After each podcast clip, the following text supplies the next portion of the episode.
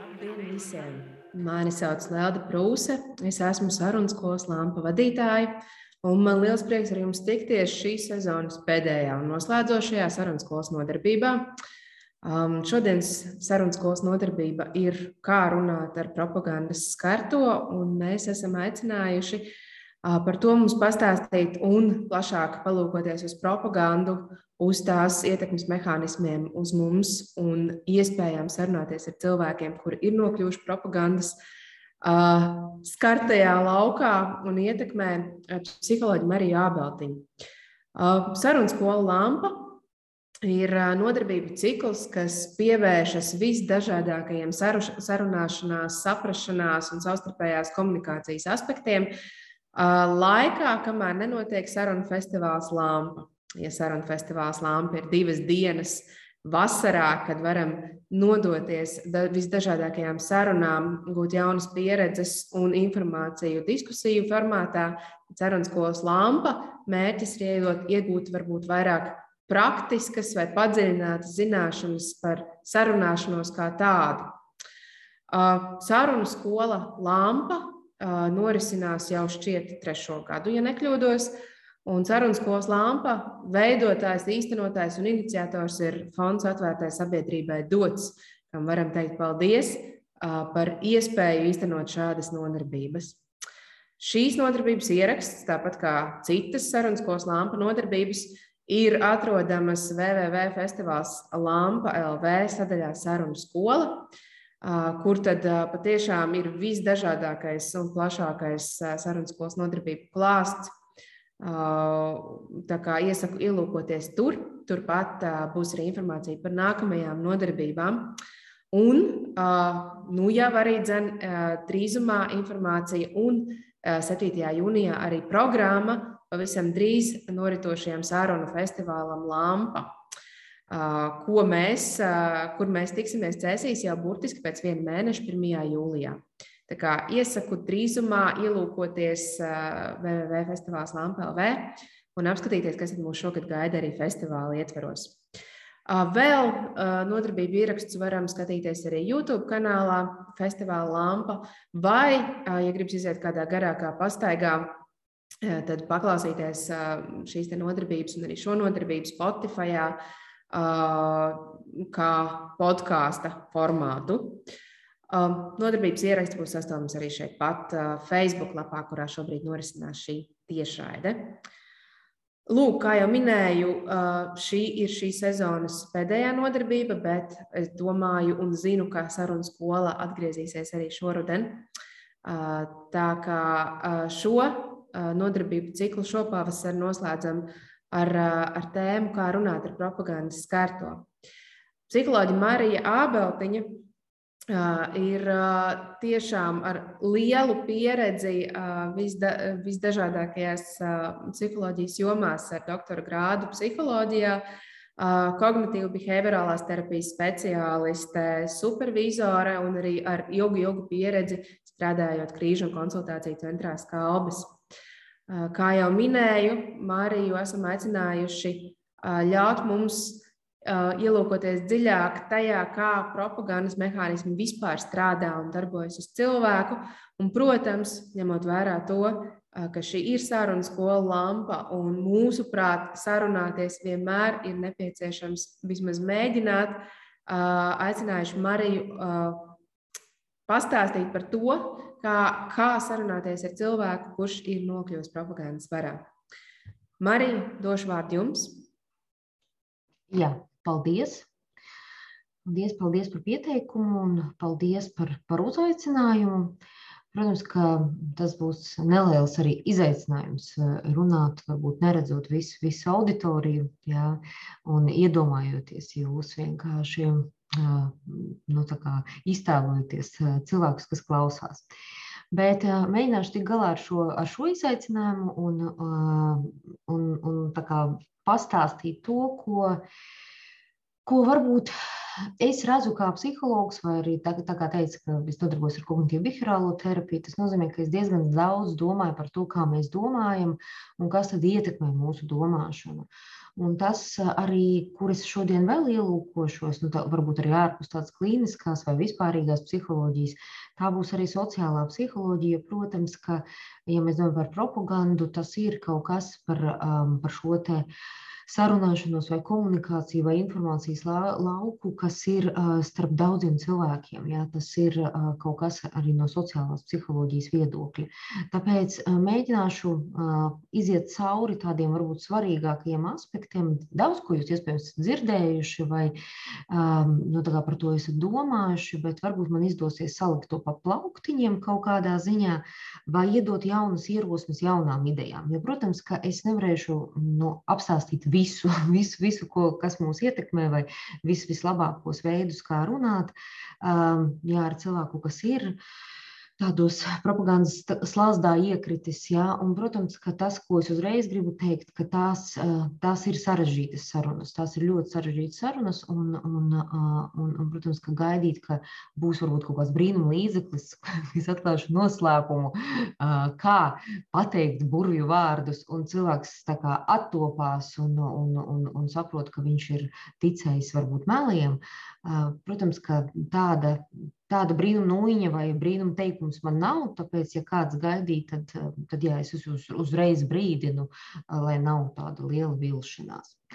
Nu, ko, es arī esmu sagatavojis prezentāciju. Varbūt tie, kas skatās tiešraidē, pēc tam ierakstā skatīsies, varbūt tā būs vieglāk arī uztvert. Da, dažreiz ir, ir lietas, ko vieglāk uztvert tikai klausoties vai, vai redzot runājošās sejas, jā, bet dažreiz gribās arī pie kaut kā pieķerties. Tas, ar ko kā, tā, tie jautājumi, kam mēs pieskarsimies, ir saistīti vispār, kāpēc cilvēki tic propagandai, jā, kāpēc tic klajiem meliem, Un kas ir tie vājie punkti tieši no psiholoģijas viedokļa? Kas padara mūs tādus ievainojumus, ja? un, un ko patiesībā izmanto, kādus mehānismus izmanto tie cilvēki, kas, nu, kas to propagandu gatavo, veido un, un, un pasniedz. Padomāsim par to, vai vispār ir iespējams un kā veidot šo sarunu, un, un kas ir jāņem vērā, ja mēs runājam ar cilvēku, kas ir šajā propagandas slazdā. Un kāds ir realistisks, varbūt tādas nu, gaidas par to iznākumu? Jo dažreiz tas, ar ko es saskaros, ka tās gaidas patiesībā ir gana nerealistiskas. Un, protams, ka paralēli es gribētu, lai katrs arī domātu par to, kā un ko darīt, lai mazinātu pašiem šo iespēju iekļūt šajos propagandas slazdos. Nu, ko, tas, par ko uh, vairāki punkti, kam es gribu iziet cauri, es gribu balstīties arī uz uh, nu, daudzu ļoti uh, gaišu prātu atklājumiem, uh, domājot par psiholoģiju, par to, kā mēs esam uzbūvēti, kā mēs domājam, kā mēs nonākam pie secinājumiem, kā mēs apstrādājam informāciju. Un, un pirmā, ar ko es gribētu sākt, būtu uh, Sjūzena Fiske kas ir ļoti daudz pētījis stereotipus. Es domāju, vārds stereotips visiem ir zināms. Un uh, viņi ir pētījuši to, kā tad, kā tad mēs tajās kastītēs saliekam tos cilvēkus.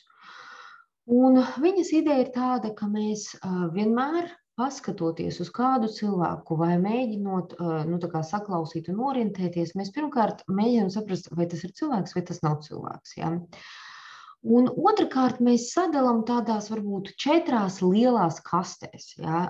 Un, un, un, un, tas, un tas sadalījums ir pēc divām pazīmēm. Cik ļoti kompetents ir tas cilvēks, uz ko mēs skatāmies, ja? zinošs, pieredzējis, ja? cik ļoti viņam ir nu, patiešām profesionalitāte. Un cik ļoti viņš ir silts, nu, tādā ziņā emocionāli silts. Ka mēs kaut kādā ziņā tādus uh, siltākas izjūtas jūtam uh, pret uh, tiem, ko mēs saucam par savējiem. Nu, un svešie, protams, uh, tas ir kaut kas tāds, kas ir nu, tā mums, ne, mēs iz, izjūtam šīs nepatīkamās izjūtas. Un, ja mēs paskatāmies, tad uh, visbiežāk tajās kastītēs, uh, nu, kā ir, kā jūs redzat arī šajā slaidā, uh, ir nu, šīs emocijas, ko mēs izjūtam, viņas ir sākot ar, piemēram, riebumu. Ja mēs skatāmies uz cilvēkiem, kuru kompetenci mēs novērt, novērtējam ļoti zemu, un arī siltums ir ļoti zems. Ja? Un uh, riebums, uh, ļoti bieži tās ir noteiktas cilvēku kategorijas. Tie var būt cilvēki, kas lieto narkotikās vielas, tie var būt bezpajumtnieki. Ja? Un, un tā varbūt ir tā grupa, pret, pret kuru abas tās kategorijas ir tāda, nu, es gribētu teikt, ar mīnusīm. Tad ir tie, ko mēs varbūt ne, nevērtējam augstu kā profesionāļus, jā, bet mēs um, kā, domājam, ka viņi ir nu, silti. Jā, mums ir emocionālais siltums pret viņiem. Un tas nereti izraisa mūsu simpātijas un arī tādu žēlumu. Un visbiežāk tie ir cilvēki, kas ir piemēram seniori, jā, vai cilvēki, kam ir kaut kādas nezinu, mentālās vai fiziskās saslimšanas vai uh, ierobežojumi. Jā, mēs uh, uz viņiem skatāmies, un visbiežāk uh, mūsu šī sajūta ir, ka mēs kaut kādā ziņā viņiem simpatizējam un kaut kādā ziņā mums viņus žēl. Un tad ir tā kategorija, kur ir daudz kompetences. Ja? Mēs piešķiram lielu kompetenci, bet atkal ir tie, kas iekrīt kastītē, kur, kur, kur mēs kā sajūtam, kā varbūt arī savējos. Vis, un, un tā, mēs, tā emocija, kas mums parādās, ir lepnums. Ja? Un tie ir nereti patiesībā studenti, ja? iekrīt tajā, vai tie, kurus mēs saucam par tiešām savējiem. Ja? Amerikā bieži tiek runāts, nu, ka baltie cilvēki tā novērtē baltos tos cilvēkus, ja, un tā tālāk. Un tad ir uh, tie, kuri, kurus mēs vērtējam kā kompetentus, bet tas emocionālais siltums ir ļoti zems. Ja? Un uh, pret viņiem mēs jūtam skaudību nereti. Ja? Skaudību, un tie ir visbiežāk šajā kategorijā iekrīt bagāts cilvēki. Un uh, likās, nu jā, kāda sakar, kāds sakars ar propagandu ar šīm lietām? Lieta ir tāda, ka nu, pētījumi, kas arī pēta varbūt tādu no neiropsiholoģijas viedokļa, tas, ko viņi parāda, ka tie cilvēki, kuri uh, iekrīt šajā uh, nesilto un nekompetento uh, cilvēku kategorijā, pret kuriem mēs izjūtam šīs riebuma sajūtas, nereti mēs viņus reģistrējam kā necilvēkus. Viņi kā, kaut kādā ziņā tiek dehumanizēti. Un es ieliku bildi ar, ar bezpajumtnieku, un nereti mēs arī saucam šos cilvēkus patiesībā nu, tādos, nu, kaut kādā ziņā, gribētu teikt, nievājošos vārdos, piemēram, bumzis, jā, vai kaut kā tā. Un, uh, tas, ko dara mūsu smadzenes, viņas dara baigot triku. Viņas, uh, nu, kaut kādā ziņā mēs skatāmies uz šo cilvēku, nu, tā kā, nezinu, tā kā uz akmeni, vai tā kā kaut ko, kas na, kam nepiemīt cilvēciskās īpašības. Un, ja mēs tā viņu reģistrējam, ļoti ātri tas mazinājums notiek. Tas nozīmē, ka arī mūsu uzvedību tas ļoti lielā mērā ietekmēs. Mēs vienkārši mierīgi varam paiet garām, vai vispār nepamanīt, nepievērst uzmanību. Ja mēs to reģistrētu, piemēram, kā nu, šajā, te, ko, ko es stāstīju, grupā, kas, kas mums liekas nu, tādi silti un, un, un kompetenti un, un, un tā tālāk, Visticamākais, ja mēs ieraudzītu, ka cilvēks ir rekā guļ uz ielas, nu, tas mūsos izraisītu kaut kādas sajūtas, kas noticies, kā, kāpēc, kāpēc ir tā, varbūt vajag kaut kādu palīdzību. Ja? Un, un līdz ar to tas, ko dara bieži vien propaganda, viņa dehumanizē speciāli noteiktas cilvēku grupas, ja, lai tālāk nu, kaut kādā ziņā um, attaisnotu vai pat nu, izraisītu cilvēkos vēlmi, nu, piemēram, izreikināties ar kaut kādu cilvēku grupu. Ja? Un šajā gadījumā tiek lietoti arī visādi vārdi un nevārdi, ja? lai, lai, ši, lai, šos, lai šo cilvēku grupu apzīmētu. Un tas arī no, notiek šobrīd, ja mēs domājam par Ukrainu, ja? un ko Krievu propaganda kādus vārdus um, lieto pret uh, Ukrainas iedzīvotājiem. Ja? Tā kā šis būtu mūsu tāda mūsu pirmais vājais punkts. Ja? Un ja mēs viņu neapzināmies, tad ar mums nu, gana viegli ir manipulēt. Ja? Un, protams, ka propaganda izmanto šajā gadījumā arī Krievijā ja, nu, šobrīd praktiski nav uh, šīs neatkarīgās informācijas, un viss tiek ļoti uh, mērķiecīgi veidots konkrēts uh, nezinu, Ukraiņas tēls un, un pašas Krievijas tēls, ja, un, un šie cilvēki tiek ārkārtīgi dehumanizēti. Tā būtu pirmā lieta. Otrā lieta, par ko man bija eh, jādomā, gatavoties šodienas sarunai, ir tā saucamā apstiprināšanas noslēdze. Tā, eh, es pieņemu, ka jūs esat dzirdējuši, ka mūsu prāts nu, nestrādā nu, tik ļoti perfekti, kā mēs gribētu. Mums ir tur visādi domāšanas slazdi, eh, noslēdzes un, un, un vēl, vēl citas lietas, kā mēs mēģinam, it kā mēģinam optimizēt savu domāšanas procesu, un, un, un tur ir dažādi nezinu, evolucionārās psiholoģijas skaidrojumi un citi, kāpēc tas tā ir izveidojies. Es gribētu ticēt, ka mēs vēl evolūcija turpinās, ja nekas vēl nav apstājies, un vienkārši uh, mūsu prāts vēl attīstās, un kaut kādas lietas, nu, diemžēl, vēl nav noslīpētas. Un tas, ko, kā tas mums parasti mūsu domāšana jūtās nu, tāda patiesa. Tīpaši, ja mēs tā palasām kaut kādus avotus, ja, tā kā paklausāmies gudrus cilvēkus. Mums ir sajūta, ka, nu, ja es tā pasēdēju, padomāju, nu, loģiski, ja, vai es tur nonācu pie kaut kāda secinājuma. Diemžēl mums ir viegli apma, nu, apmānīt pašiem sevi, un, un šīs dažādas noslēdzes, viņas ir um, nu, tādas, tādas nemanāmas iekšējās takas, kur, kur mūsu prāts mūs pabīda. Nu, kā, ka mēs visticamākais nonāksim tajā punktā. Un, ja mēs nemācāmies reflektēt par savu domāšanu, viņu atsekot uh, un, un mēģināt kaut kā mērķiecīgi līdzsvarot, tad, uh, tad protams, ka mēs, um, nu, mēs no vienas noslēdzas, no viena domāšanas slazda, no viena stereotipa un aizsprieduma nu, tā kā, um, tālāk dodamies uz nākamo. Un ar ko tad ir svarīgs tieši šis, šī apstiprināšanas noslēdz? Ar to, ka mūsu, mm, nu, ko tas nozīmē? Tas ir tāda tendence, kad mēs nu, pieņemam visbiežāk to informāciju vai tā, tās lietas, kas kas jau apstiprina mūsu iepriekšējo informāciju, vai pārliecības, vai kaut kādas nezinu, ticējumus jā, par pasaules uzbūvi.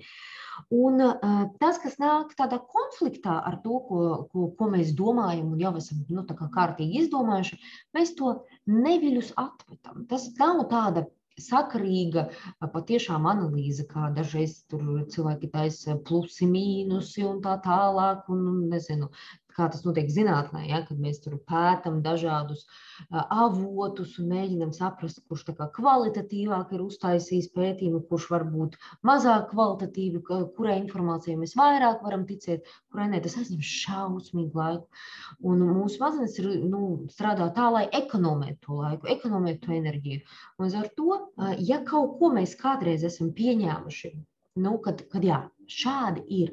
Tas nozīmē, ka nākamā informācija, tā visa informācijas plūsma un gūzma, kas nāks, mēs no tā, tā kā paņemsim tieši to, kas apstiprina jau, jau eksistējošās mūsu pārliecības. Tāpēc arī domājot par, par sarunu ar cilvēku, kuru ir skārus propaganda, tāpēc ir tik grūti nu, kā, kaut kā apelēt pie faktiem. Jo cilvēks izraus no konteksta tieši to, kam viņš jau tic. Un teiks, jā, bet man rekur ir, rekur man, man pateica. Ja? Vai tā, nu, tā kā es saskatīju šo likumu sakarību. Es nezinu, kurā no lekcijām arī nu, stāstīju šo piemēru, ka nereti cilvēki nu, iedomājas, ka viņi ir, viņiem ir telepātiskās spējas, piemēram, ja?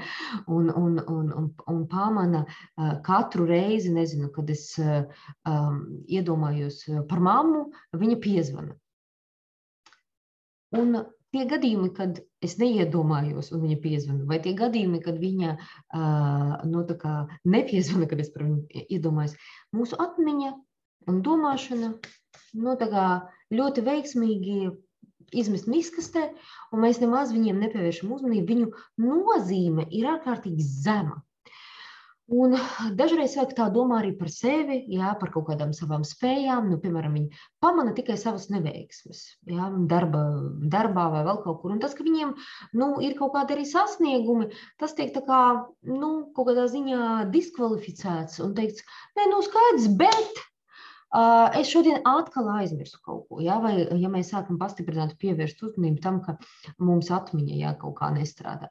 Un mēs to, jā, šo teoriju mēs nemitīgi apstiprinam. Un beigu beigās tas, kas vēl atkal no neiropsiholoģijas viedokļa, ir ļoti interesanti pētījumi, kas saka, ka mums tas arī, mēs to jūtam kā kaut ko patīkamu. Ja? Kad, kad tur, nu, cik, cik es esmu lasījis, ka tur izdalās tas dopamīns, ja? viens no tādiem svar, svar, svarīgām mūsu ķīmiskām vielām, un ka mēs patiešām šis jūtās tā forši.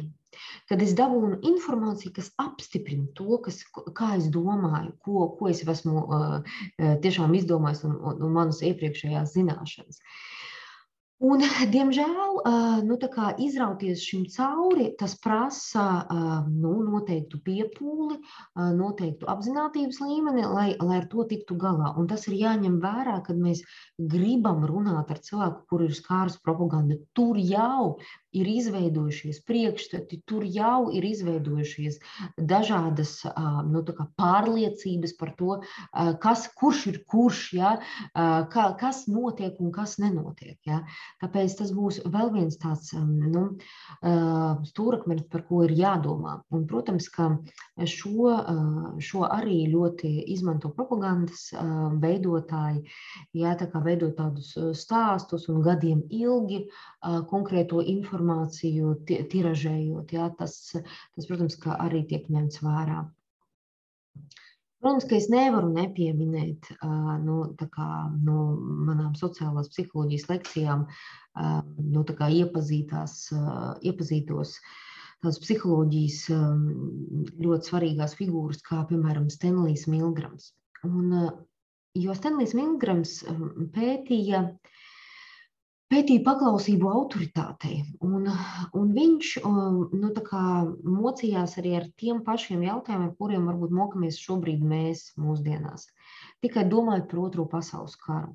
Kā tas varēja būt, ka nezinu, miermīlīgi, sakarīgi, jauki cilvēki Vācijā pēkšņi pārvēršas par kaut kādiem monstriem, ja, kas, kas vienkārši iznīcina un, un, un, un nu, ebreju tautu un, un, un, un uzbruk citiem. Kā, kā, kā tas ir iespējams?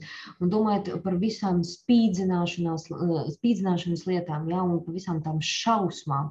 Kā tas varēja būt? Ja? Ka, kas tur bija? Kāpēc tas bija? Uh, Un viņa tā viena no, no viņa pavadieniem un idejām uh, ir saistīta ar viņa diezgan skandalozi slaveno eksperimentu. Uh, Jēlas Universitātē, es pareizi šobrīd atceros, tas viss notika. Tas ir prestiža universitāte, gan uh, tas bija pagājušā gadsimta vidū, gan, gan, gan šobrīd tas tā ir. Un uh, tas, ko viņš pierādīja, ka pie zināmiem apstākļiem divas trešdaļas no mums pakļausies autoritātei un darīs pāri otram cilvēkam. Pat ja mums nav nekādu sadistisko noslieču, nezinu, tur personības traucējumu, kaut kādu, um, nu, kaut kādu lietu, kas ir, nu, tā kā mēs varbūt sagaidītu, ka kaut kas tur nav kārtībā. Nē, vispārastākie cilvēki, 75%. Ko tad viņš darīja? Viņa eksperimenta būtība trijos vārdos, ka, uh, ka viņš lika cilvēkiem uh, nu, sist ar elektrošoku ja, um, citam cilvēkam. Ja viņš deva nepareizu atbildi uz kaut kādu jautājumu. Lieta bija tāda, ka, protams, ka tie cilvēki, kas dabūja to elektrošoku, tie bija aktieri viņi realitātē necieta. Bet, cik es atceros, tad aizgāja līdz 450 voltiem. Ja?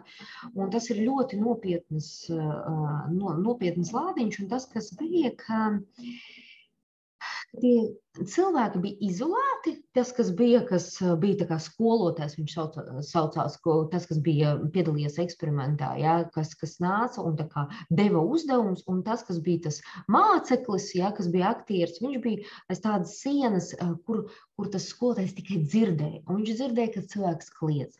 Viņš dzirdēja, ka cilvēks prasa, izlaid man ārā, izlaid mani ārā.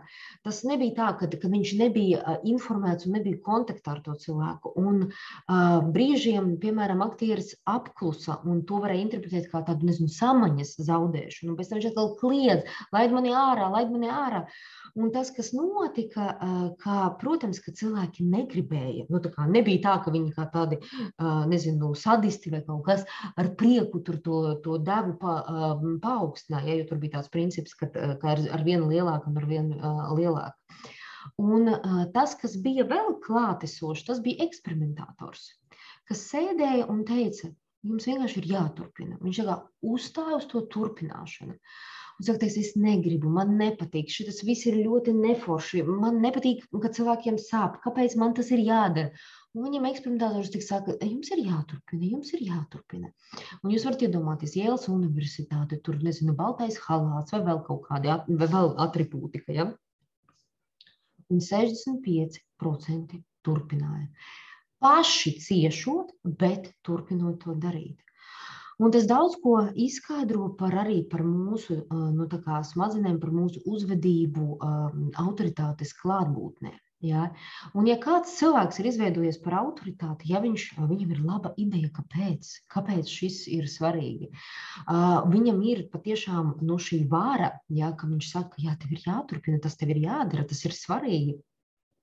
Tas nozīmē, ka mēs varam pazaudēt varbūt tos iekšējos orientierus, kas mums ir nezinu, parastajos mājas apstākļos. Nu, Nu, es taču nekad, es nekad nedarīšu pāri otram cilvēkam. Šis ir vēl viena lieta, vēl viens vājais punkts, kas eksistē. Un, protams, ka nevelti propagandas būvē šos te, nezinu, personības kultus, ja, kad nezinu, valsts vadītājs ir nezinu, absolūtā autoritāte, kas nekad nekļūdās, un, un cilvēkiem viņam ir jāuzticas un tā tālāk. Un, ja viņš saka, nu tad nu, tiešām tur ir, nu, tam ir jāpakļaujas. Protams, ka tādās hierarhiskās struktūrās tas ir vēl vairāk izteikts, un ir bijuši pētījumi, piemēram, arī slimnīcās, kur uh, nu, jā, medmāsai piezvana ārsts. Un tās ir tā kā ārsta kompetence, ir teikt, cik daudz zāles, kam dot. Un viņš uh, pasaka devu, ko māsa simts punkti zina, ka tas ir bīstami cilvēka dzīvībai. Un tur tas procents bija vēl lielāks, kad tā, tā nu, tā, kā, tā darbība uh, tika veikta, vai tas cilvēks pakļāvās šim autoritātes uh, nu, patiesībā spiedienam. Pat ja viņi teica, nu, ka vai tiešām jūs domājat, ka, ka vajadz, jā, jā, ej un dari. Tā kā šis ir vēl viena lieta, kas ir jāsaprot, ka uh, ja ir autoritāte, tad viņai visticamākais liela daļa var klausīt, un arī tas, kas vēl ir svarīgi, kas, ko ir ņemt vērā, ka nereti sadurās autoritātes un fakti. Ja tu tici autoritātei, tev kaut kādā mirklī tie fakti vairs tik ļoti neinteresē. Tāpēc nereti, kad mēs runājam ar cilvēku, kuru ir skārusi nu, tādā ļoti dziļā līmenī propaganda, mums sanāk tā, ka mēs sakam, nu paskaties, paskaties, re, kur ir video, re, kur ir vēl tas. Es saku, nē, bet es paklausījos to un to kanālu, man teica, es tur dzirdēju, jā, nu, tas, ko tu rādi, tas viss ir fake. Es tam neticu. Nu, Zinātne kaut kādā ziņā ir atbildes reakcija uz nu, tādām autoritāšu laikmetu, ja, kad, kad mēs mēģinām pēc citām metodēm saprast caur faktiem, ja, caur noteiktām procedūrām, kā mēs viņus apstiprinam, vai kaut kas ir taisnība vai nav. Jo autoritāte vienkārši atnāk un pasaka, šis ir taisnība. Jā, tas ir taisnība. Nākamā lieta, protams, ko nevar nepieminēt, ir uh, vārds uzvērsies Salamons Ešs un viņa um, pētījumi par konformismu vai kaut kādā ziņā dažreiz tos par tādu grupas spiedienu. Es paņēmu arī vienu no bildēm, kur jūs redzat, ar aplīti ir apvilts cilvēks, kas uh, vienīgais uh, nav pacēlis roku sveicinot Hitleru šajā gadījumā, otrais pasaules karš. Un tādā ziņā viņš nav pakļāvies tam visam kopējam spiedienam grupas, bet kopumā mēs esam ārkārtīgi uh, citi cilvēki. Tad, kad apkārt ir vēl nu, mums uh, grupa ar, ar, ar, ar citiem ja, uh, cilvēkiem. Tāpēc um, vienatnē mēs pieņemam kaut kādā vienā veidā lēmumus, un, un citu klātbūtnē ir tīpaši, ja ir, uh, nu, mums ir skaidri parādīts, kā visa grupa domā, mums ir stipri grūtāk saglabāt neatkarīgu viedokli. Ja? Un Slavons Eš darīja to un pētīja ar tādu ļoti vienkāršu eksperimentu, kur rādīja nogriežņus, ja? un bija tikai viens cilvēks, kas nebija informēts par to, kas, kas notiek, pārējie atkal bija aktieri, un tā visa grupa, piemēram, skaļi sēž un sauc nepareizo atbildi. Ja? Un ļoti daudz cilvēku, protams, ka tas nav simtprocentīgi, ļoti daudz cilvēki vai nu ārēji piekrita, tu tā kā vienkārši, lai neizskatītos muļķim uz visas grupas fona. Un pēc tam viņi tā kā reflektēja nu jā, es zināju, ka tur, kur atbilde ir pareizā, bet, nu, labi, visi saka, es arī piekritu. Un bija tie, kas patiešām arī mainīja savu lēmumu pa īsto, tāpēc, ka pārējie, nu nevar būt, ka visi kļūdā, nu nevar būt, tā vienkārši nevar būt. Uh, Un arī tā ierakstīšanās grupā ir ārkārtīgi svarīga, arī domājot no tādas evolucionārās psiholoģijas viedokļa, ka nu, kā, tas, ka mūs pieņem grupā, tas bija kādreiz nu, tāds izdzīvošanas jautājums. Ja tevi izraidīja, tev vai nu apēda citi humanoidi, ja, vai, nu, vai nu laika apstākļi bija nelabvēlīgi izdzīvošanai vienotnē, vai citi nezinu, zvēri un tā tālāk. Tāpēc tam, tam, tam bija milzīga nozīme.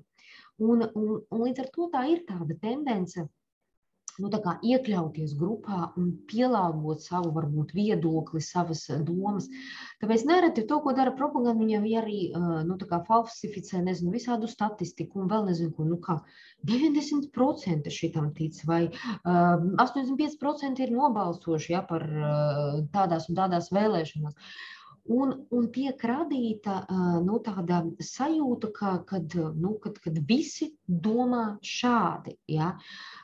Tiek aptaujāti konkrēti cilvēki vai tiek nospēlētas konkrētas lomas, lai tas cilvēks, kas klausās, kas skatās propagandu, lai, viņš, lai viņa viedoklis pievelkās, pievelkās, pievelkās ja, pie tās grupas.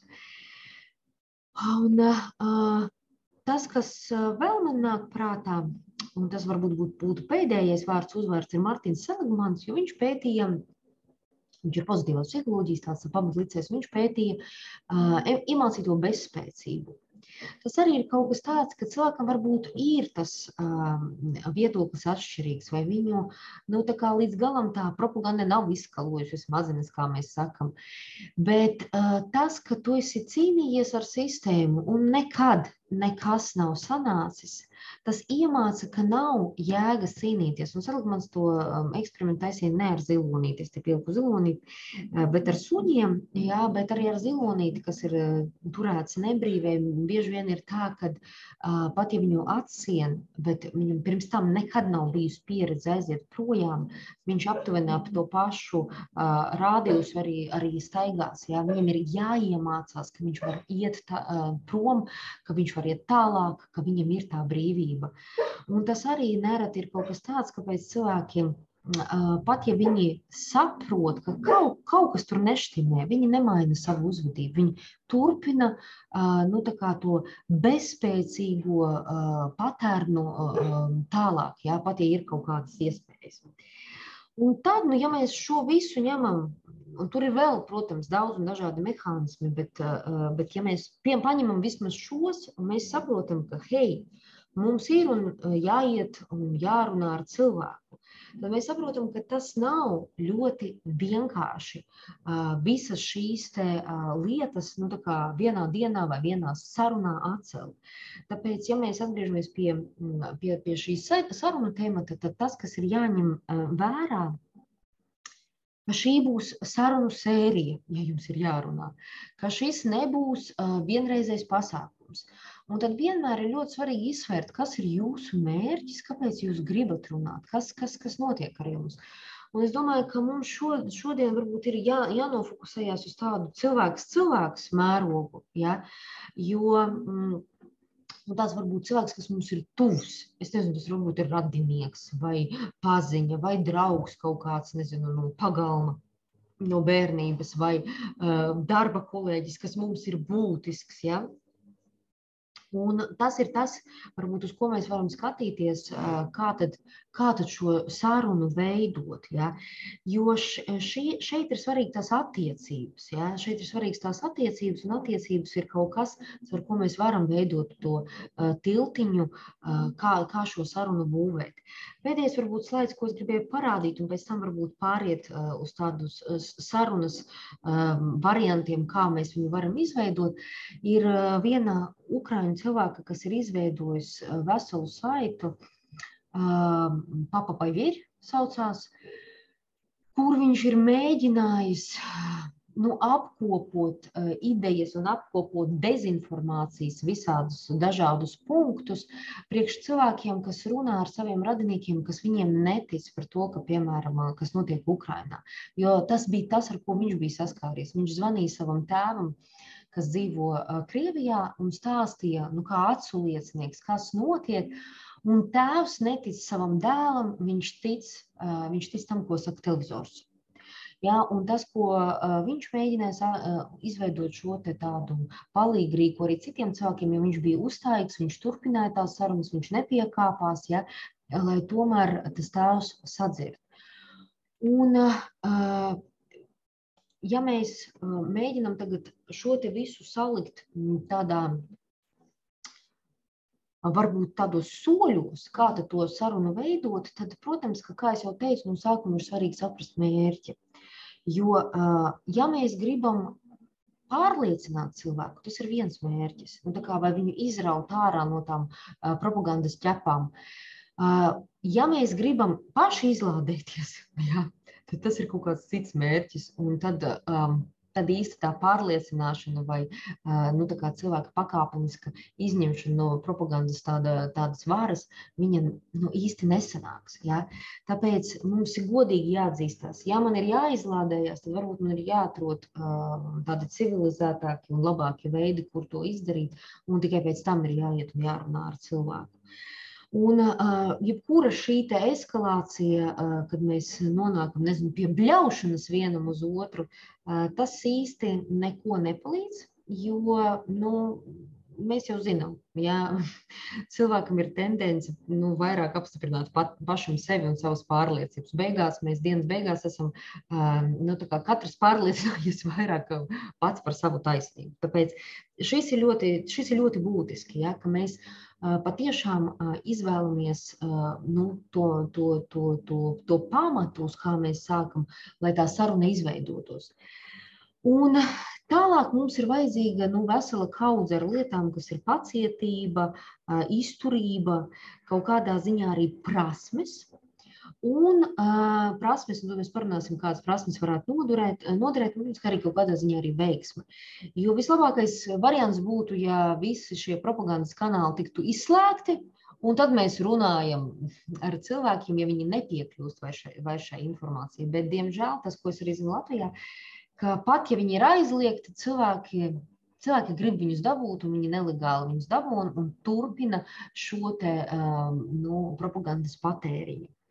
Tāpēc būs, būs ļoti grūti. Ja, un, un visa šīs spriešanas, nosliecas, neperfektums, viņš viss visu laiku strādās. Tāpēc tas, ko mēs varam darīt, mēs varam sākt no tā mierīgā punkta un patiesībā sākt un, un mēģināt izveidot kaut kādus to, tos vārtus, caur kuriem mēs varam aizklauvēties līdz cilvēkam. Nu, tādu, uh, varbūt uh, melno ieeju izveidot, jo pa taisno mēs nevaram. Tur tie propagandas informācijas plūsmas, jā, viņas nāk. Bet ja mums cilvēks ir svarīgs, tad mums noteikti kaut kur ir mazās durtiņas, ko mēs varam atrast un ar ko mēs varam šo kontaktu izveidot un cerēt uz normālu sarunu. Un tas, par ko es domāju, ka, ka ir šī te, piemēram, kopīgā pagātne. Jā, vai kaut kas, kas mums ir svarīgs, mūsu attiecībās. Un, ja mēs sākam runāt ar cilvēku, mēs sakam, tu zini, tad, kad tu man saki, nu, ka Putins nezinu, tur visu dara pareizi, tas man ir ļoti, ļoti sāpīgi. Man ļoti sāpīgi dzirdēt, ka, ka tu cilvēks, ko es cienu, ar ko mēs nezinu, pavadījām kopā daudz laika, un varbūt nezinu, kopā strādājām, taisījām kaut kādus jaudīgus projektus, ka tu man tagad saki šādas lietas. Un šī pavēršanās pie mūsu attiecībām un pie tā, ka es nu, kaut, kā, kaut kādā veidā cieši no tā, kā tu runā vai kam tu tici, tas var uz mirkli nu, apstādināt cilvēku un sākt domāt, kā, kas notiek. Ka, kas notiek. Šis varētu būt tāda maza, maza eja, caur ko mēs varam sākt virzīties. Uh, mēs varam, ja mēs esam bijuši autoritāte, protams, ka mēs varam mēģināt iet caur šīm durvīm. Jā, ja tur ir viena autoritāte, mēs varbūt esam cita autoritāte. Mēs varam teikt, klau, vienmēr esi paļāvies nezinu, uz manu viedokli vai paļāvusies. Un šobrīd tu saki, ka es pilnīgi nu, esmu aptrakusi vai es neko nesaprotu. Kā tas iet kopā? Un tas ir tas āķis, ka mēs nereti sākam nevis ar uzreiz savu pārliecību, kā, ņemšanu ārā no visām, visām kastēm un, un tā tādu uzspiešanu, bet ka mēs veidojam tādu tā kā caur jautājumiem. Jo to sauc, šo tehniku sauc par tādu sokrātisko dialogu, jo tas vēl no sengrieķu laikiem, ka vislabāk cilvēks pieņem informāciju, ja viņš nonāk pie viņas it kā pats, pat ja mēs viņam palīdzam, bet ka viņš tiešām pieslēdz savu domāšanas procesu un mēģina atbildēt uz tiem jautājumiem. Jā, kā tas ir, ka es tev vienmēr ticēju, un šajā jautājumā es vispār tevi nedzirdu, neklausos. Un, ja tu man saki, ka, nezinu, ka uh, Ukraiņi cieši, es klausos tajā Krievu televizorā, uh, ka, kad, nē, kad, kad neviens tur necieš, nezinu, nu, tas parastais mierīgais iedzīvotājs. Mm. Kā, kā tas ir? Kāpēc, kas ir mainījies? Kāpēc tieši šajā jautājumā pēkšņi es te vairs neesmu nekāda autoritāte? Un tie ir jautājumi, kur cilvēks sāk atkāpties un domāt. Un tas ir tas, ko negrib propaganda, kad cilvēki domā. Jā, jo, ja viņi sāk domāt, tad kaut kas sāk mainīties. Un es uh, kaut kad skatījos arī YouTube ļoti interesants video, kur ir tāda, tā kā, mm, es nezinu, kas tā ir par, par tādu spēli, kur cilvēki sazvanās no dažādām valstīm, un tu nezini, kas tev būs saruna biedrs, un viens Ukrainis sazvanās, piemēram, ar cilvēkiem no Krievijas un runā par karu.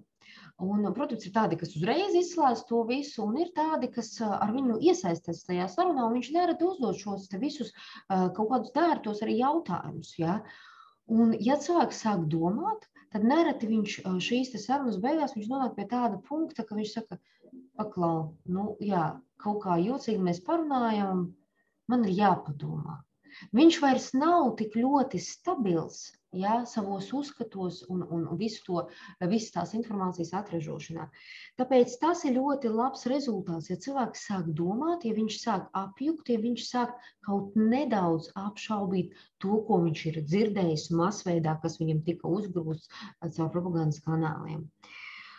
Un tas nozīmē, ka mēs varam šādus ciklus atkārtot un atkārtot. Un tajā mājaslapā, ko es rādīju, uh, papapa vietu, tur ir arī dažādi, nu, kā, ko atbildēt uh, pie uh, noteiktas propagandas nu, teikumiem, ko, ko viņi saka, kam ir jābūt mums pašiem, kā tādai informācijai, uz ko mēs nu, saprotam, uz ko mēs balstamies. Ja? Mēs nevaram būt nesagatavoti, jo tad mums, pārst, mums reāli pārsteigs tas nu, melu apjoms, ja? ko, ko tie cilvēki ir saklausījušies tajos kanālos. Un, protams, ka ir svarīgi ļaut arī izteikties cilvēkam un nu, uzklausīt. Jā, varbūt mēs negribam to dzirdēt. Nu, mēs saprotam, ah, ka Dievs, tās ir tādas muļķības. Bet, ja tu uzreiz nu, sarunā saki, ah, viss izbeidz, viss, vienkārši izbeidz to savas muļķības runāt, es tev saku, ir šitā tā forma viņa atgrūž. Un, ja tas cilvēks mums ir svarīgs, ja es teicu, viņš ir mūsu draugs vai um, nezinu, šis kursa biedrs, uh, darba biedrs, radinieks, nu, mēs vienkārši aizveram durvis un tā saruna nenotiek. Ja? Un man saka, cilvēki, jā, bet kāpēc viņš nepiekāpjas? Nu, vienmēr kādam sarunā ir jābūt gudrākam un jāuzņemās tā iniciatīva. Un ja mēs šajā gadījumā dzīvojam demokrātiskajā valstī, mums ir pieeja patiešām kvalitatīvai, normālai informācijai, mēs varam, mēs varam analizēt, mēs varam, nu, tā kā būt tā stiprākā puse, kas uzņemās to iniciatīvu šajā sarunā. Ja jums gadījumā viss uzkarst, un jūs vairs nevarat izturēt, šīs vienkārši nevarat izturēt to, ko tas cilvēks stāsta, jūs esat, nu, varbūt arī līdz sirds dziļumiem aizvainoti, ja, par to, kas, kas, ka, ko tas cilvēks saka, tad, protams, ka ir jāņem pauze. Jā, jāņem pauze, jo, jo savādāk nu, mēs vienkārši pāriesim tādos aizvainojumos viens pret otru, un, un tas nekur nu, tā tālāk nevirzīsies. Tas, ko es gribētu, lai mēs visi atceramies, ka tās sarunas iet pa tādu spirāli. Ja? Cilvēks nevar izkāpt, ka um, es te tikko biju lejā, ticēju vienām lietām, un tad es tā um, sapratu un ticu pilnīgi citām. Tas ir tāds process kur cilvēkam vajag drosmi, zināmu, atzīt savas kļūdas. Atzīt, varbūt, ka viņš gadiem ticēja meliem un muļķībām.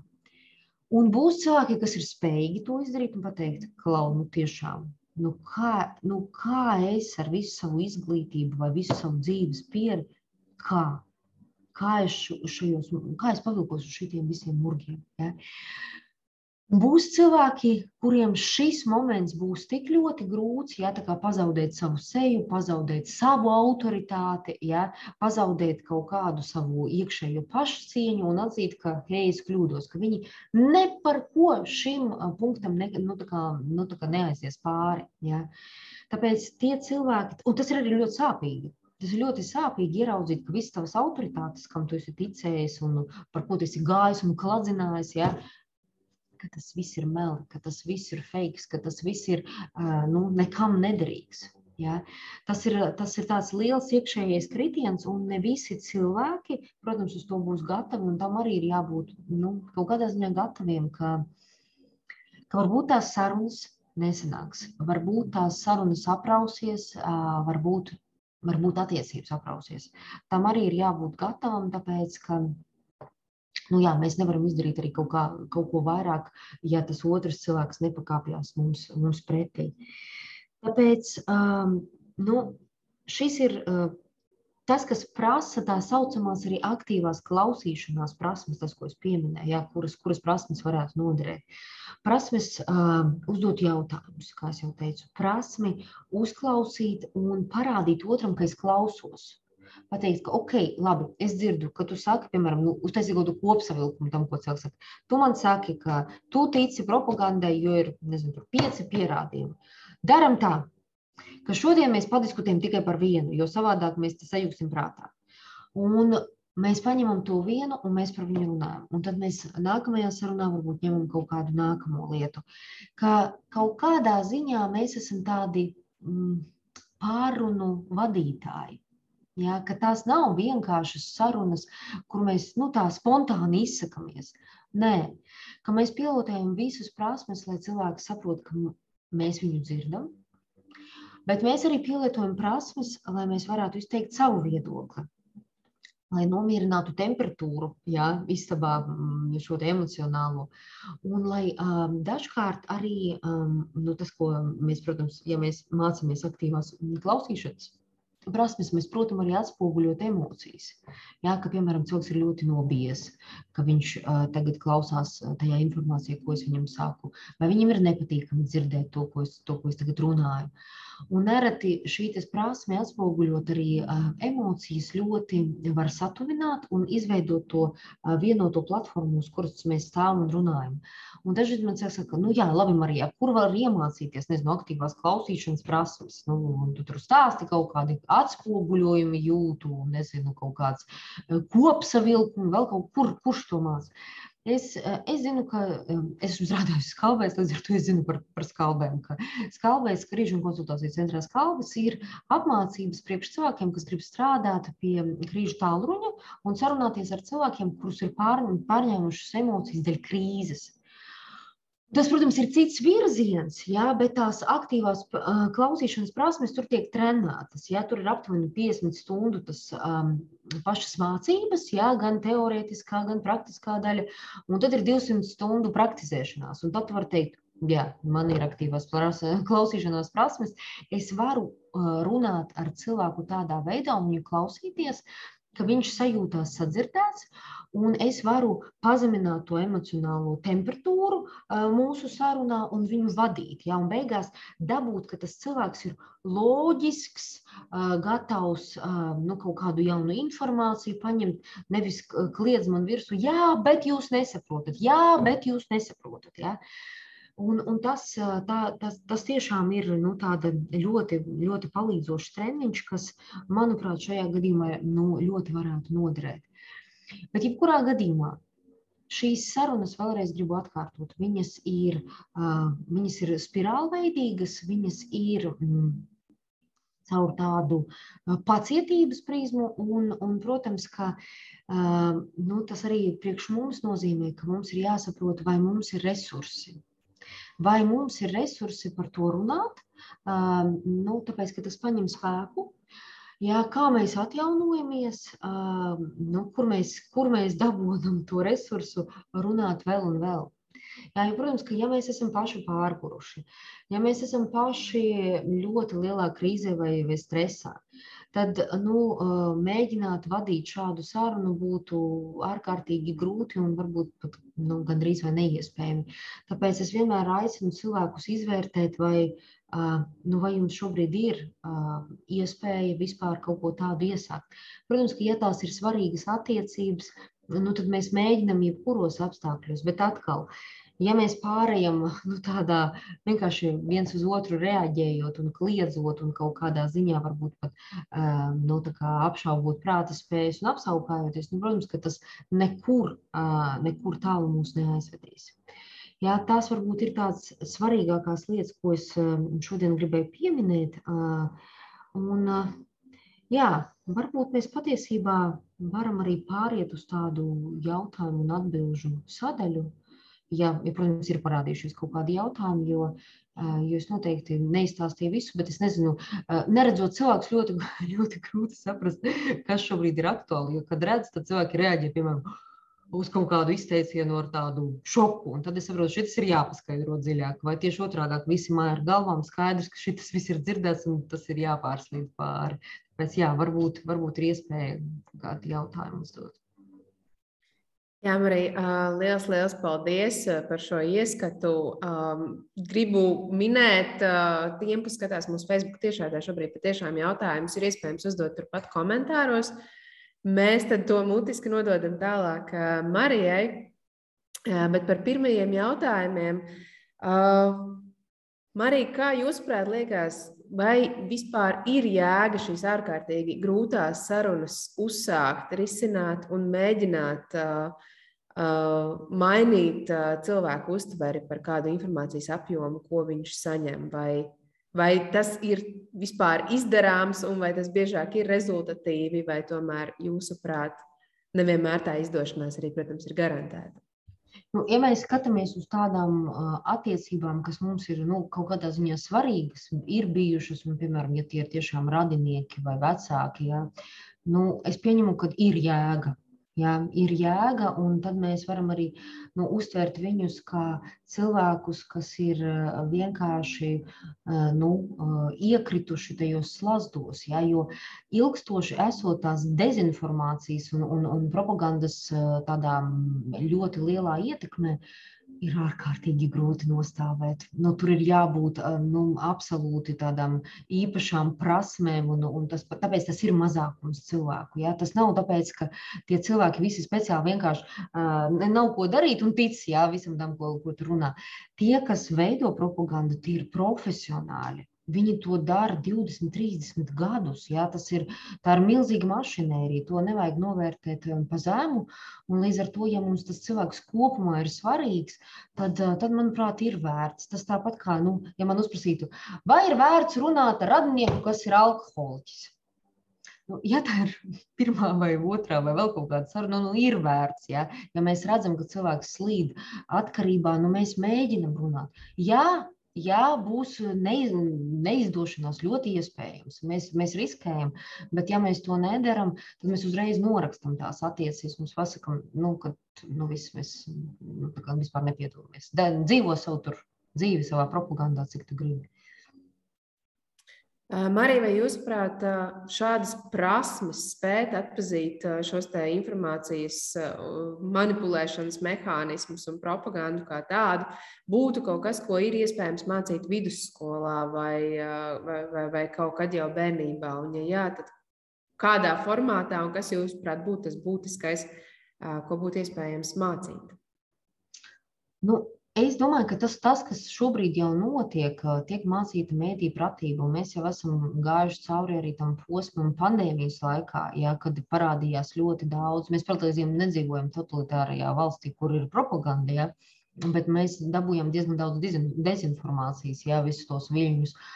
Un, un melīgo ziņu. Un, un, un arī tad mēs, protams, ka, nu, mācāmies atpazīt tos avotus, mācāmies uh, nu, kā, domāt, kā, kādu informāciju mēs patērējam, un, un visi tie mediju pratības, ja, piemēram, dažādi kursi, tas arī ir ļoti svarīgi. Un, protams, ka ja mēs to darām bērnībā, jaunībā, tad mēs varam cerēt, ka tā būs tā pirmā informācija, kas nostiprināsies, un ka cilvēks pēc tam šai informācijai tālāk meklēs apstiprinājumus, nevis kaut kam, ko viņš ir varbūt iegaumējis un kas ir nu, ļoti aplamas lietas. Uh, Un es domāju, ka arī nu, šāda te vispār, nu, tāds, um, tas, protams, ir jau brauc ārā no tāda psiholoģijas lauciņa ārā, bet tādas uh, pilsoniskas sabiedrības veicināšana, nu, kad mēs uh, um, Nu, ka tiešām cilvēki jūtās brīvi, cilvēki nu, mācās domāt, tas, tas ir ļoti svarīgi. Ja, jo,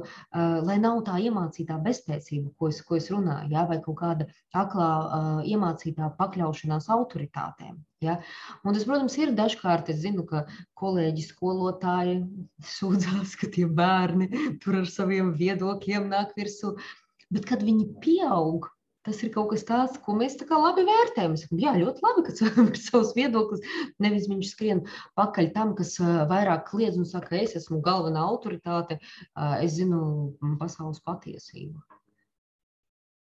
Vai jūs, prāt, ir iespējams mācīt arī šos sociālās psiholoģijas pamatus un vispār izpratni par cilvēku uzvedību kā tādu, vai tas mums varbūt palīdzētu būt sagatavotākiem? Nē, nu, psihologam pajautāt, vai ir labi mācīt psiholoģiju. Tā, tūlīt sekos atbildi. Jā, jā, jā. Nu, protams, protams, ka šobrīd es zinu ļoti jaukas ziņas no, no kolēģiem, kas strādā skolu psiholoģijā, un, un, un ir lieliski projekti, kas ir sociāli, emocionāli prasmi, piemēram, attīstība, ja, kur bērniem māca daudzas lietas, arī praktiski, kā komunicēt un to pašu aktīvu klausīšanos un emociju emociju atpazīšanu un citas lietas, kā, kā, kā nu, atbilstoši vecumam, kā mēs, kā mēs funkcionējam. Es esmu ļoti priecīga. Ja es vispār nu, esmu diezgan optimistisks cilvēks. Man liekas, o, oh, aug tik brīnišķīga paudze, ja, kas, kas zinās tās lietas jau no, no, no, no bērna kājas. Protams, protams, un arī es domāju, tas, kas ir vidusskolās, kur, kur nu, tiešām par psiholoģiju ļoti arī paši, paši jaunieši ārkārtīgi interesējās, tas, nu, tas būtu ļoti, ļoti būtiski. Jā, ka mēs, protams, ka ceļš uz to, lai kaut ko mainītu, ir no sākuma apzināšanās, jā, ka mēs saprotam, kā tie procesi funkcionē un nemānam paši sevi. Jā, jo es, ja es ticu, ka, nu, ka mana domāšana ir nevainojama, nu, ir ļoti grūti kaut ko mainīt. Paldies, Marija. Um, sakiet, lūdzu, uh, kas ir uh, un kā varētu varbūt neiekrist gluži tādās pretējās lamatās, proti, sākt apšaubīt jebkāda veida un visa informācija, kas tiek saņemta. Man šķiet, uh, vismaz arī es personīgi esmu satikusies ar cilvēkiem, kuri uh, netic pilnīgi nekam, kas skaļi izskanētu un, un plaši izskanētu masu medijos vai kā citādi, bet apšaubu burtiski jebkādu veidu informāciju, kas tiek pausta publiski. Kas ir šis varbūt fenomens? Un, un, Vai par to jums no psiholoģijas viedokļa kāds komentārs? Nu, tāda skeptiska attieksme pret visu, protams, tāda ir pat eh, skeptika, kafē un vispārējais, ja, tas ir tāds dzīves stils kaut kādā ziņā un filozofija, tā kā par visu šaubīties un pārjautāt. Bet man liekas, tas, ko jūs jautājat, ir nedaudz cits, citu tur toni. Es sadzirdēju, ka, ja es neticu vienkārši nekam, kas ir publiski, ja, tad ir jautājums, kas man ir izveidojies pa priekšstatu par, nezinu, par publiskajiem mēdījiem, ja, no kurienes viņš ir izaudzis. Tur ir ļoti svarīgi svarīgi analizēt. Un, un, protams, ka nu, tur būs iespējams cilvēkam ir iekšēji tāda pretruna starp dažādām autoritātēm. Ja? Ka es agrāk ticēju šitam, tad man tur sagriežama autoritāte, tagad es ticu šitam, bats, un šitas arī galīgi nekam nedara. Nu, tad es esmu vīlusies visos, es neticu nevienam. Man, mana personīgā atbilde, tā es laikam teiktu, man bija svarīgi, piemēram, izvēlēties to zinātnisko pieeju ar faktiem. Ja, ka es eh, patiešām mēģinu saprast, eh, nu, kā, ko man dod, uz ko atsaucās, ja, kas, kas, ir, kas, ir, kas ir tas apakšā, ja, ka, no kurienes tā informācija tāda ir izveidojusies. Jā, tas ir ķēpīgi, jā, tas ir ilgi. Tu tur baksties un skaties, un, un, un lasi, un tas prasa laiku.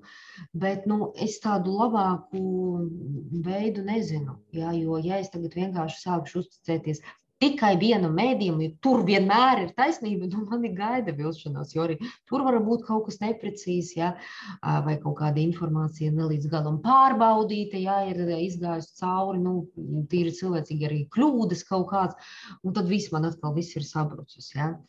Tāpēc es, es drīzāk domātu, ka nu, kad, kad tad ir jāizvēlās tā nu, puse, vai tu ar autoritātiem vai ar faktiem.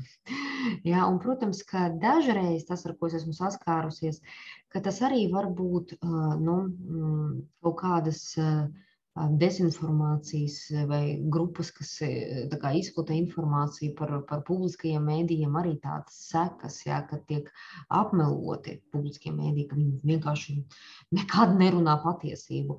Vai arī cilvēkam ir bijusi ļoti tā smaga saskare ar propagandu, jā, ka tev no televizora vienmēr runā netaisnību. Un līdz ar to, ja tev kāds kaut ko no televizora saka, tu esi tāds piesardzīgs. Hei, hei, hei, ko jūs tur runājat? Jā? Un tas varbūt ir tāds attiešanas moments, tāds, ka cilvēks tiešām ir tādā apjukumā, jo viņam vēl nav izveidojušies tie jaunie kaut kādi standarti, kā, kā uz to skatīties un kā saprast nu, to visu, visu arī sociālo situāciju, kur atrodas. Paldies, Marija. Um, sakiet, kas notiek ar cilvēku tajā brīdī, kad uh, viņš aptver un saprot, ka viņš ir bijis pakļauts propagandai? Un, uh, vai tā ir vilšanās, vai, vai, vai kas ir tie procesi, kas vispār norisinās tajā brīdī, kad uh, um, jā, rodas šī izpratne un sapratne? Es domāju, tas kaut kādā ziņā ir krīzes situācija, tāda emocionālā krīze. Un es atceros 90. gadus. Es, protams, biju nepārāk veca, bet es atceros. Un, kad sabruka Padomu Savienība, un arī ļoti daudzi cilvēki saprata, uh, nu, cik ļoti atžgārnai informācijai ticēja, ja, vai kad aizbrauc uz ārzemēm, un tur izrādās neviens nepūst, ja, kapitālisms, ja, un cilvēki dzīvo, nezinu, simts reizes labāk, un tu tā kā stāvi pie tiem pilniem plauktiem un jūties apkrāpts, nu, kā, ka tev meloja visu dzīvi. Un, un, un, un es zinu arī bijušas daudzas traģēdijas ģimenēs, kad uh, cilvēki pat neizturēja to spriedzi un, un, un bija pašnāvības vai nodzeršanās vai, vai nu, tādas ļoti ekstrēmi izrēģēšana. Protams, ka liela daļa cilvēku izgāja tam kā tādai krīzē, ja, un, un, un kā, nu, atrada tos iekšējos spēkus, jo nu, mūsos ir šī angļu valodā saucamā rezilience vai tāds dzīves spēks vai stresa noturība, caur ko mēs nu, pārintegrējamies. Jā, mēs izējām cauri tām ciešanām, bet mēs pārintegrējamies tādā labākā savā variantā tālāk. Jā, un tie ir tie cilvēki, kas eh, tālāk arī nu, tā mēs dzīvojam jā, šajā sabiedrībā un, un, un cilvēki ir atraduši sevi šajā jaunajā pasaulē un saprot, ka hei, es vairs nekad negribu kāpt tur, es nekad negribu šo piedzīvot. Ja? Bet tas ir, tas ir ļoti sarežģīts posms, kur var būt ir apjukums, ir šoks, ir dusmas, ir, uh, ir bailes un, un kauns. Ja? Kauns par to, ka nu, nu es esmu saprātīgs cilvēks. Mēs jau visi uzskatām sevi par saprātīgiem cilvēkiem. Ja? Un, un, kā, un ko es runāju citiem, un kā es uzvedos, kā tas viss nu, ar jaunām acīm skatoties, kā tas viss izskatās. Tas šausmīgi. Uh, jā, kā jau jūs minējāt, man liekas, vislielākā ticība ir uh, mums pašiem sev un savam domāšanas procesam. Un, un tam, ka mēs uh, kaut kādā mērā esam tas īstākais patiesības avots, kas ir tie mehānismi, kā mēs varam arī paši paskatīties uz savu domāšanas procesu un varbūt ik pa laikam nočakot, vai tur nav kāda domāšanas vai uztveres kļūda ieviesusies tajā, kā mēs uztveram informācijas apkārt.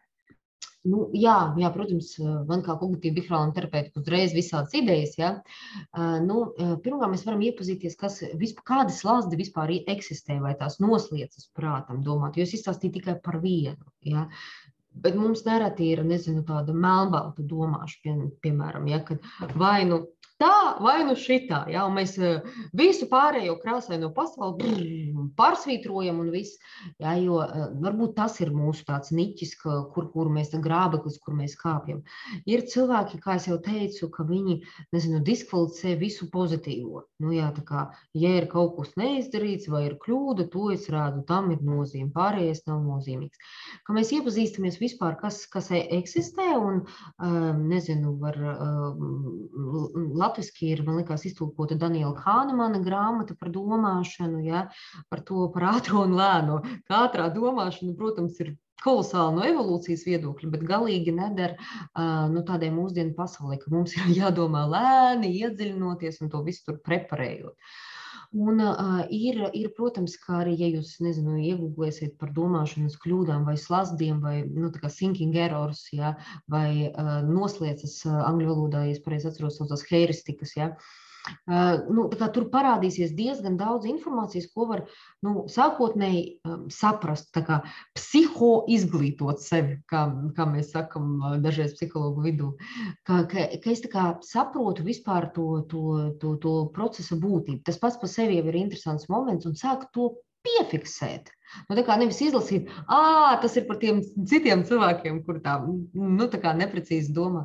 Bet nē, ja es sevi pavēroju nedēļu, ja, un, piemēram, ok, šodien mēs runājam par to apstiprināšanas, ja, to nos, noslēdzi, kad es uh, patiesībā pusi informācijas izmetu, ja, ja es tā sāku sevi novērot, uh, un ir kaut kādas konflikts sarunas vai kaut kāda informācija, ko es izlasu, Nu, labi, tagad, ja es apstājos un tā lēni padomāju, ja es paskatos vēl, vēl un vēl kaut kādu informāciju, vai es palieku pie sava viedokļa, vai izrādās, ka nē, re, kur viņi ir nostrādājusi tā lieta.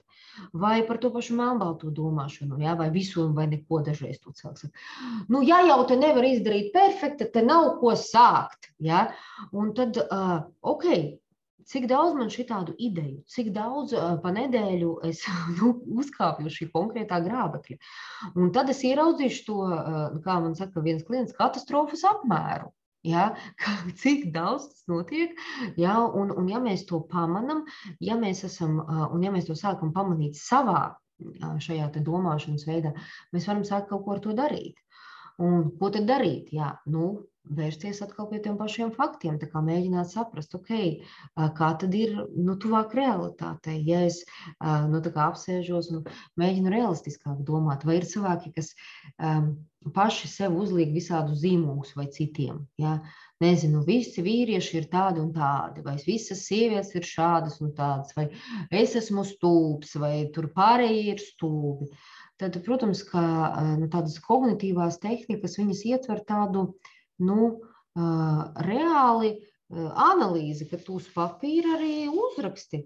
Labi, nu jā, ok, ja es esmu stulba. Kas ir tie fakti? Nu, es esmu stulba. Ja es vakar tur aizmirsu to un to, un, un nezinu, tur nepabeidzu divas izglītības. Labi. Bet kas ir fakti, kas ir, nu, kas neiet kopā? Un šeit sākās. Mums negribās, nu kā, rekur, rekur jau ir, pietiks, pietiks ar šo realitātes daļu. Bet nē, mums ir jāpārvar no šī iekšējā pretestība, kas tad ir tie fakti. Un ja tu nevari pats izdomāt, nu aizies pret labākam draugam, tad Nu, tas ir jocīga. Tu divas neesi pabeigusi, bet četras tu esi pabeigusi. Halo! Mm, ok, jā, ierakstā elītē. Ja?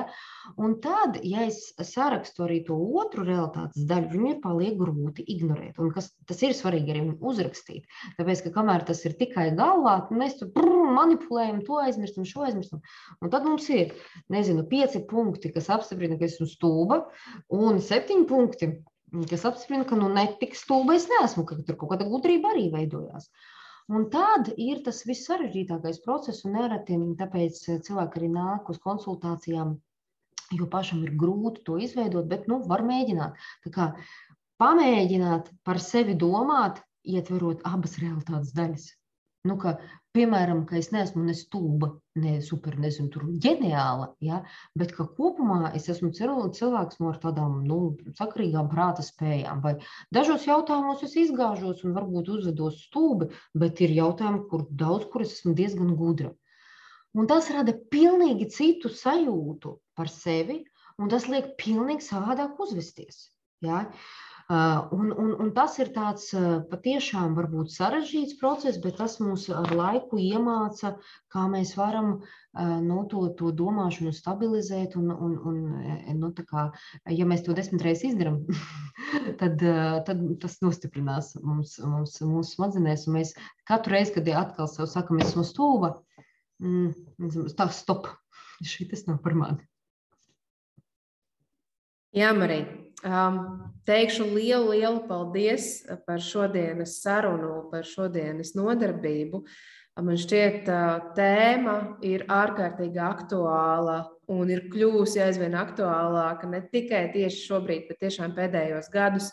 Pasaulē kļūstot aizvien sarežģītākai un, un mums sastopoties ar vienu krīzi pēc otras, uh, Un, līdz ar to aizvien biežāk atrodoties dažādās šajās informācijas telpās un situācijās, kurā mums gribas noticēt kaut kam vai vienai vai otrai informācijas pusē un gal galā atrast kaut kādu taisnību vai patiesību, kas mums palīdzētu uz pasauli skatīties.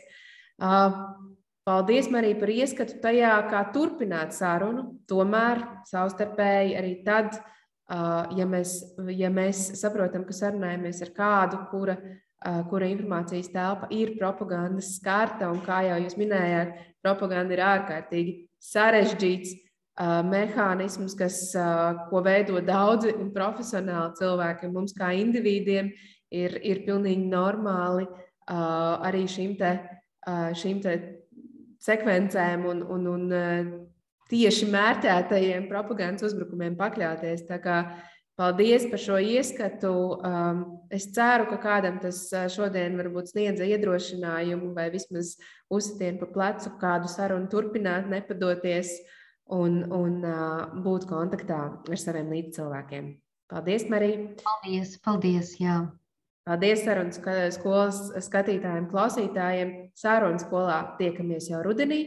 Bet sarunu festivālā Lampa pavisam drīz, jau pēc mēneša, 1. un 2. jūlijā, cēsīs. Visu labu!